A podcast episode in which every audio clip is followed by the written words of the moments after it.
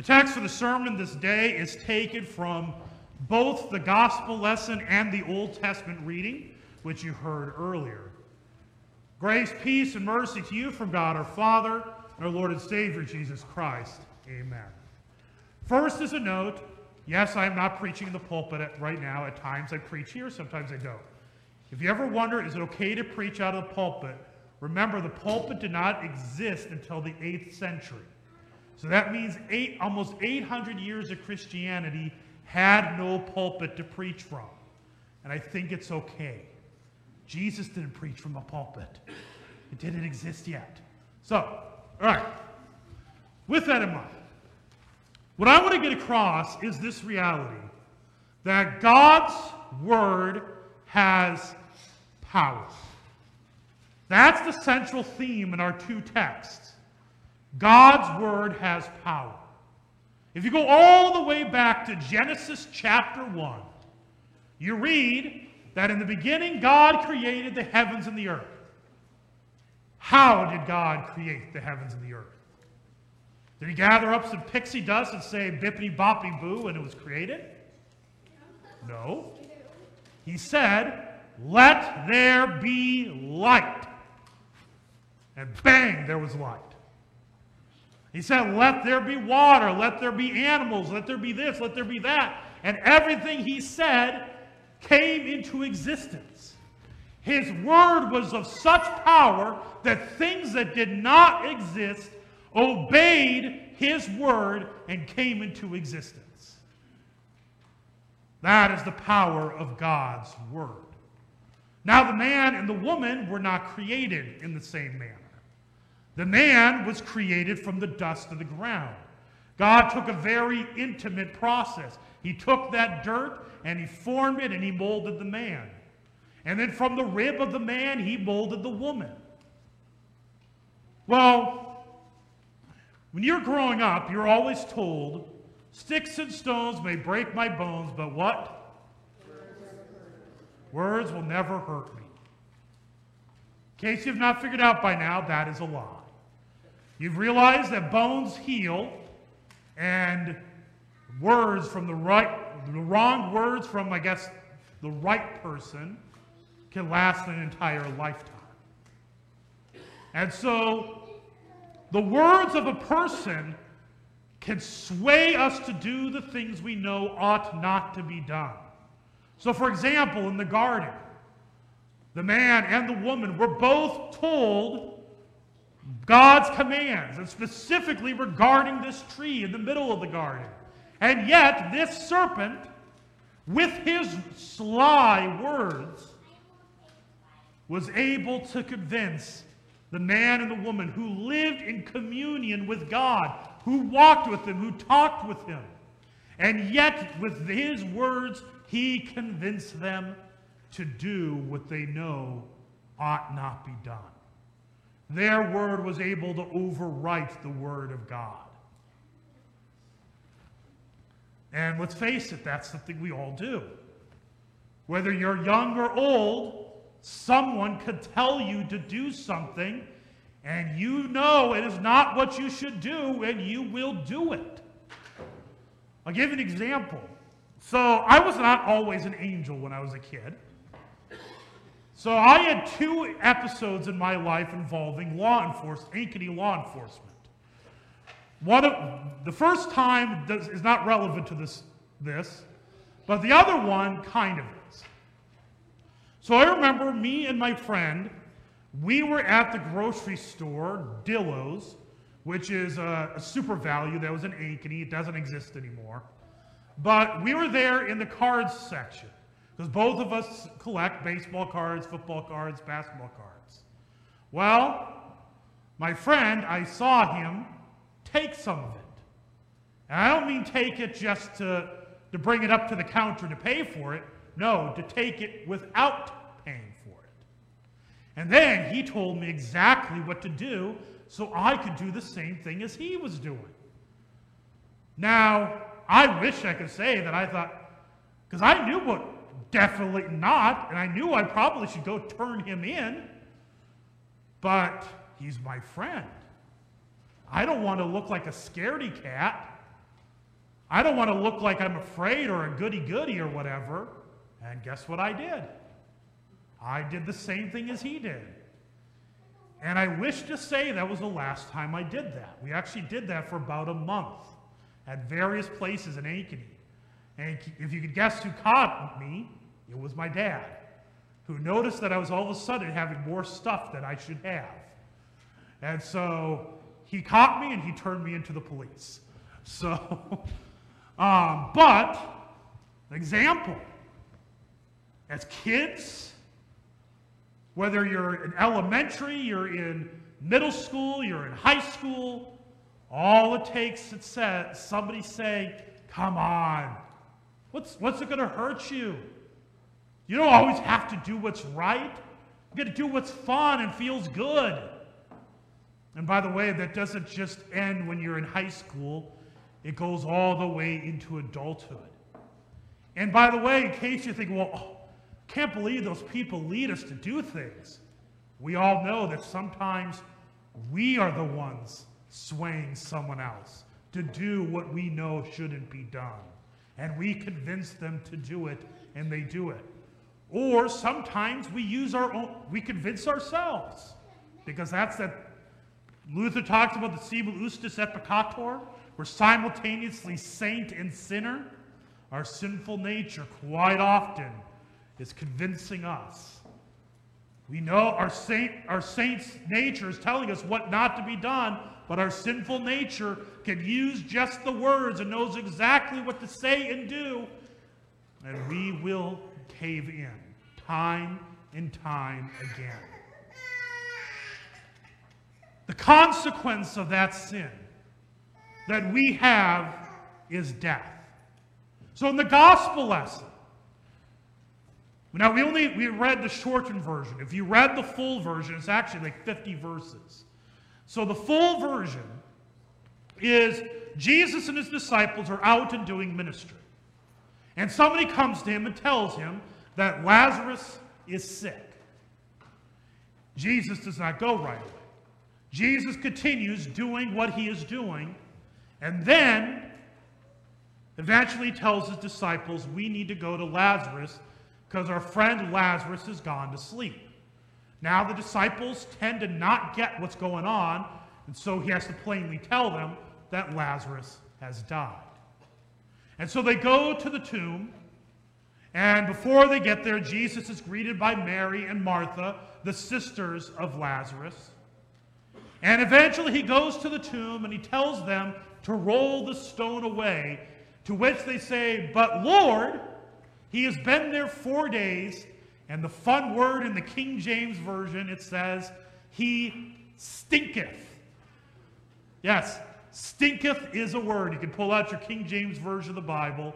It doesn't just say he has an order, it says he stinketh, which to let you know that the body is decaying, it's decomposing. And so it stinketh. And so, but they remove the stone, and Jesus says, Lazarus, come out. And the dead man, the man whose body was decaying and was wrapped in bandages, where even if he was alive, he probably couldn't hear very well, and he's in a cave. If you're in a cave, you can't hear much of what's going on outside. And yet, he still heard and obeyed, and he woke up and was alive. And by the way, you know why has, Jesus had to say Lazarus? Because if he just said, hey, come out, everybody would have come out and it would have been like it would have been like the thriller all of a sudden. and so Lazarus came out alive because Jesus, who is God in the flesh, so God's word has power. And because Jesus is God in the flesh, his word has power, the power to raise a dead man. The reading from Ezekiel. You have Ezekiel having a conversation with Yahweh, the Lord. And he's being told to prophesy over dry bones. Dries to let you know how long they have been there. They have been there so long that it has stopped decomposing. There's nothing left to decompose. It is just dry. And so he is told to prophesy over these bones. The word prophesy, we sometimes think that just means to predict the future. No, it's prophesy just means to, pro, to speak the word of God. Technically, if you were if you were to read say John 3:16 to someone, you actually are prophesying because you are speaking God's word unto them. So Ezekiel is told to prophesy. In other words, speak the word of God on these dry bones. And as he speaks on them, and as you heard that text in a very visual sense, those bones slowly come together and they rattle together. And I so wish somebody that was really good at digital stuff would create a video of this because I could just imagine the, back, the bones just kind of rattling together, the sinews and all that coming together. It'd be just kind of an incredible sight. But he speaks the word of God because God's word has power even through the mouth of a human being like Ezekiel. Ezekiel isn't God, but yet, as he speaks the word of God, and because God's word has power, those bones rise. Now, Ezekiel's in a vision. He's not actually speaking to dry bones, but he's having a vision of what is to come. Who is the house of Israel? The house of Israel, now in the short term sense, this is talking about the people in exile. But in the long term sense, it's talking about anyone who believes the promise that was given to Abraham. The promise to Abraham was that an off, his offspring would, would have descendants as numerous as the stars above. Who is his offspring? Well, it's the same offspring as the offspring of Adam and Eve. It's the same offspring as the offspring of David. The offspring is the one who was born of Mary, Jesus. So, all those who believe and confess that Jesus is the Christ, they are the house of Israel. And so the day is so the day is indeed going to come that you're dry bones. But this is not just talking about that day. It's talking about every time you gather into this building. Because you gather, you come with that sinful nature, the same sinful nature that leads to death. And you've sinned in thought, word, and deed by things you've done and left undone. And so, we begin the service with, in the name of the Father, and the Son, and the Holy Spirit, amen. Calling to your baptism. Long, for some of you, it's more recent than others, but a day came that the pastor said, I baptize you in the name of the Father, Son, and Holy Spirit. Amen. And that water, even though it's just tap water from the back, even if it was, you know, somebody used a bathtub, or in the battlefield, people would actually use their own saliva. The water may not be the most awesome of water, and yet when it's combined with the Word of God, and combined with his promise, that water, that gives life. And it forgives you of every single sin you ever have committed or ever will commit. And you are declared a child of God. Because God's word has. And again, you confess your sins, as you did earlier. And again, you hear and the stat and by the command of my Lord and Savior Jesus Christ, I forgive you all your sins in the name of Father, Son, and Holy Spirit. Amen. And guess what? Your sins are again forgiven. Because God's word has power. And every time you hear the scriptures, every time you hear God's word spoken to you, you're, you are strengthened in faith because God's word has power. And when you come to this altar, and by the way, the next couple weeks, you'll have a lot of opportunities. Palm Sunday, we have communion. Maundy, Thursday, we have communion. Easter, Sun, Easter Vigil, Easter Sunday, we have communion. Second Sunday after Easter, we have communion.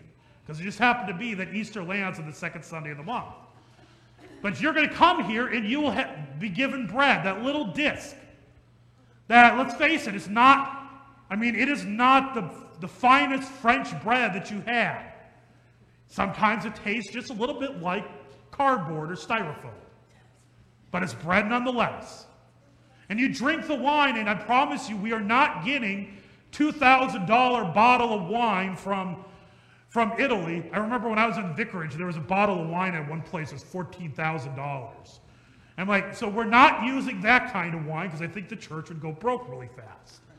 So, but yet, when you receive that bread, you will hear, Take, eat. This is the body of our Lord and Savior Jesus Christ. Take, drink. This, the wine, is the blood of our Lord and Savior Jesus Christ, shed for you for the forgiveness of sins. And yet, though those words are spoken by poor, miserable sinners such as I, because God's word has power, that bread is still bread, but it is the body of Jesus. It doesn't represent the body of Jesus, it is the body of Jesus. And that wine, it doesn't represent the blood, it is the blood of Jesus, shed for you for the forgiveness of your sins and the strengthening of your faith. Because God's word has power. And the day will come that you will be in your graves. Every one of us, we are destined there because we all bear sin. And Jesus will go through the cemeteries and he will say your name. And he will say, Briley? Sorry, the, I had to pick the acolyte. So, Briley, wake up. Not, hopefully, you're not sleeping now, but but he said, he'll say, Come out, which is basically saying, You will come out of the grave, and though you may be dry bones, dead for a long time, you will rise. And your body will be restored and be exactly as God intended it to be from the beginning of creation. It'll be so thorough that those of you who have you have arthritis, you're walking around with walkers or cane, you will be able to do backflips. Because that is how thorough that resurrection will be. Because God's word has power to raise the dead. Just as it did for Lazarus, so it shall for you. But until that day comes, God's word also has power from your lips. Because there are people that you know, they are burdened by sin.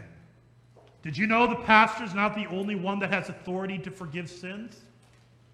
As long as you are a Christian, you have that authority to say to somebody, hey, listen, I hear that you are burdened, but Jesus forgave you your sins. Your sins are forgiven. And guess what? Because God's word has power, even from your lips, those sins are forgiven. And there are so, so many people in the world who have no faith. And apart from Christ, there is no salvation. How are they to know unless someone speaks to them? So the gospel, spoken from your lips unto others, creates faith.